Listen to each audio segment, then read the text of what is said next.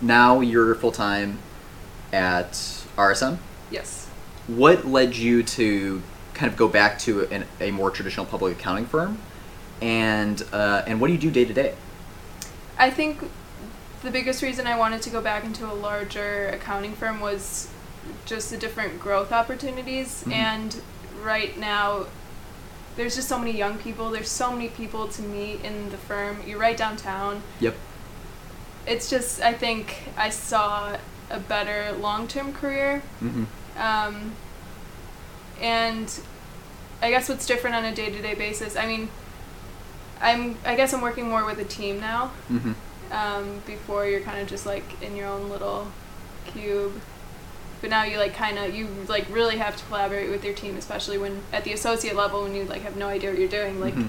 you want those people there so you can like constantly ask them questions Yeah. and um, yeah right now is our busy season we're Right. like required to charge 10 billable hours uh, which isn't that bad i go in like an hour earlier to work leave an hour later um, but my team is Ten billable hours over forty, or is it ten billable hours over whatever you do during the weekday?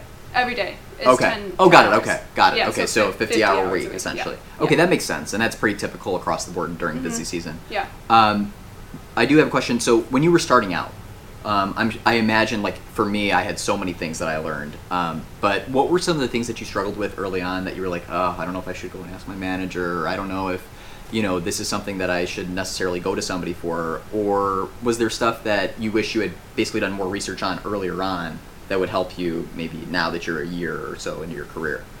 yeah i think now i just have so many questions about everything that it's hard to bother my manager so much Right. because especially like i know they're super busy and i'm like okay well who do i ask then but um, i don't know that i could have done more research to like prepare for my role more Mhm.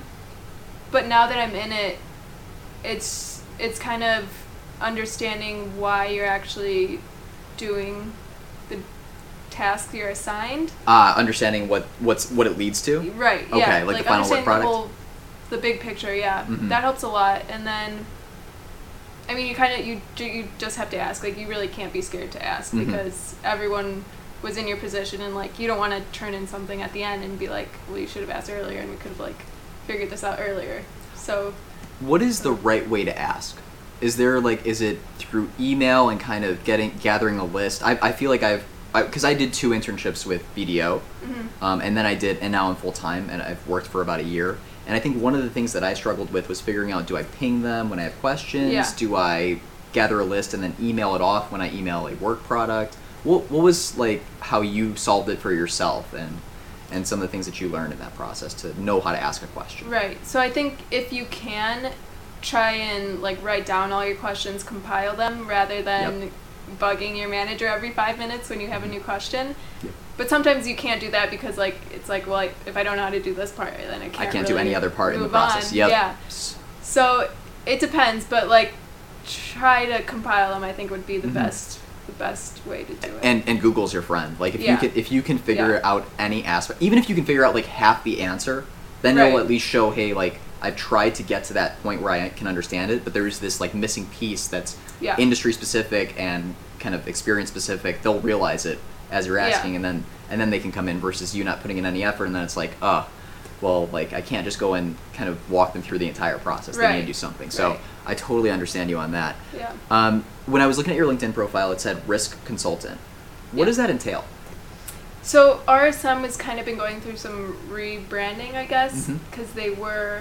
I worked. I worked when they were McGladrey, so Okay, I remember when I was like a year and a half or two years removed from that because I did a tax processing specialist. Uh-huh. I don't know if you're familiar with it, but basically, like a lot of it was like making copies and making Oh. of, of tax returns and then understanding which which copies go to which person and which role. But yeah, when I was working there it was McGladrey, so I'm very curious, you know, what what the perspective is of somebody who's like going through kind of the, the restructuring as RSM.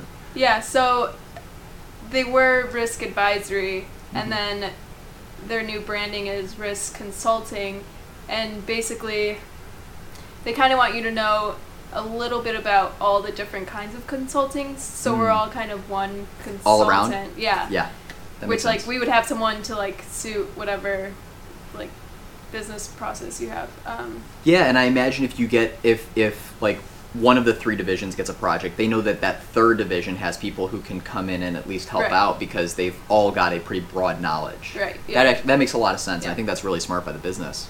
Um, what do you do as far like um, without getting into like client specific data, right? Um, or anything that's sensitive. What what is something that you would actually do? Like if you got a project, what would be your role within that project? And then what is how are you setting up the manager to do their process of the role? Yeah, so at the associate level, we're doing um, the testing of different controls. So uh, our team focuses on SOX compliance. Nice. So Okay. different businesses have different regulations they have to follow, and we have to um, kind of tie documents together and test whether they were actually performing these Oh, like okay. compliance regulations. Um, and so we're preparing, you know, worksheets in Excel and then giving that to our manager. They review it, give it back to us. We like fix it up, make it look nice, and then they give it back, and then they provide like a whole report saying these are like the high risk areas where you need to like do a little Mhm. improvement. This is where you're doing well. This is what you should keep doing, and then like that's how we add value.